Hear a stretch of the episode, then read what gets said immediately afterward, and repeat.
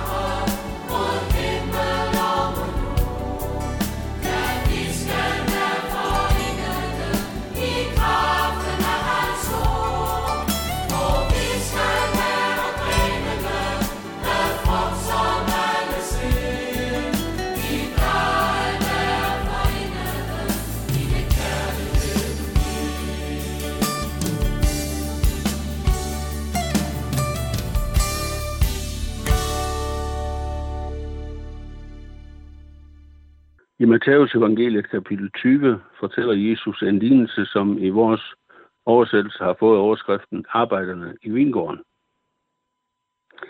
Det er en helt almindelig og fuldstændig dagligdags situation, Jesus henviser til. Når den store høst satte ind, lejede bønderne daglejere. De blev lejet ind for en dag ad gangen, og ved indlejningen blev lønnen aftalt. Lige her drejer det sig om vindruer, men det samme har sikkert gjort sig gældende med høst af andre afgrøder. Det var en proces, der begyndte ret tidligt på dagen, hvor vingårdsejeren gik ud i midtbyen, eller ned i midtbyen, eller hvor nu byens torv var placeret. Her traf han de daglejere, der ønskede at få arbejde. Når Jesus skal fortælle om himmeriget, hægter han det altså op på den dagligdags situation, der var kendt af alle i Israel dengang. Nu vil jeg læse lignelsen for jer. For himmeriget ligner en vingårdsejer, der tidligt om morgenen gik ud for at lege arbejdere til sin vingård. Da han var blevet enig med dem om en dagløn på en denar, sendte han dem hen i vingården. Ved den tredje time gik han ud og så nogle andre stå ledige på torvet, og han sagde til dem, gå I også hen i min vingård. Så skal jeg betale jer, hvad jeg har ret til. De gik derhen. Igen ved den 6. og den 9. time gik han ud og gjorde det samme. Ved den 11. time gik han derhen og fandt endnu nogle stående der, og han spurgte dem, hvorfor har I stået ledige her hele dagen? De svarede ham, fordi ingen har lejet os. Han sagde til dem, gå I også hen i min vingård. Da det blev aften, sagde vingårdens ejer til sin forvalter, kald arbejderne sammen og betal dem deres løn, men sådan at du begynder med de sidste og ender med de første. Og de, der var blevet lejet i den 11. time, kom og fik hver en denar. Da de første kom, troede de, at de ville få mere, men også de fik hver en denar. Da de fik den, gav de ondt af sig over for vingårdsejeren og sagde, de sidste der har kun arbejdet en time, og du har stillet dem lige med os, der har båret dagens byrde og hede. Men han sagde til en af dem, min ven, jeg gør dig ikke uret. Blev du ikke enig med mig om en denar? Tag det, der er dit, og gå. Jeg vil give den sidste her det samme som dig. Eller har jeg ikke lov til at gøre, hvad jeg vil med det, der er mit? Eller er dit øje ondt, fordi jeg er god? Sådan skal de sidste blive de første, og de første de sidste. Jesus siger altså, at himmeriget ligner en vingårdsejer, der tidligt om morgenen gik ud for at lege arbejdere til sin vingård. Det er altså ikke meningen, man skal ind i himmelriget for at kunne sætte sig hen i et hjørne og hvile sig. Der er faktisk noget, der skal gøres. Og det er vigtigt, det der skal gøres. Det sted i Bibelen, hvor Jesus allertydeligst taler om, at det er meningen, at mennesker skal ind i himmeriget, det er i Matteus evangeliet kapitel 28. Her står der sådan i et par vers, som øh, tit bruges øh, og læses i Bibelen eller i kirken. Der står sådan, og Jesus kom hen og talte til dem og sagde, mig er givet al magt i himlen og på jorden. Gå derfor hen og gør alle folkeslagene til mine disciple, i det I døber dem i faderens og søndens og heligåndens navn, og i det I lærer dem at holde alt det, som jeg har befalet jer. Og se, jeg er med jer alle dage ind til verdens ende.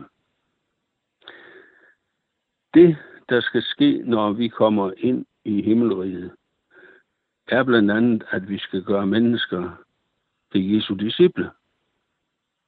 Vi skal gøre noget, som viser mennesker vej hen til Jesus. Vi skal sige noget, som viser mennesker vej hen til Jesus. Vi skal bede for dem, vi kender, så de får øje på vejen hen til Jesus. Det er det, det betyder at gøre mennesker til Jesu disciple. Men hvorfor er det så vigtigt for et menneske, at det kommer ind i himmelriget? Det skyldes det helt afgørende forhold, at det er kun de mennesker, der kommer ind i himmelriget, der bliver frelst og får evigt liv hos Gud. Det er sådan, at den eneste anden mulighed, der findes her i livet, det er fortabelsen. Altså evig adskillelse fra Gud. Det er i et af de mest centrale vers i Bibelen, at Jesus understreger den sandhed. Det er Johannes, der, der refererer til det i sit evangelium kapitel 3. For således elskede Gud verden, at han gav sin enborne søn, for at den hver, som tror på ham, ikke skal fortabes, men have evigt liv. Det bemærkelsesværdige ved denne lignelse er, at alle daglejerne fik samme løn udbetalt ved arbejdstids ophør. Det er stik imod, hvad man skulle tro, Og det skyldes ganske enkelt den kendskærning, at vi her befinder os i himmelriget, hvor Gud og hans ord er bestemmende for virkeligheden. Lønnen for at være med i himmelriget, det er evigt liv.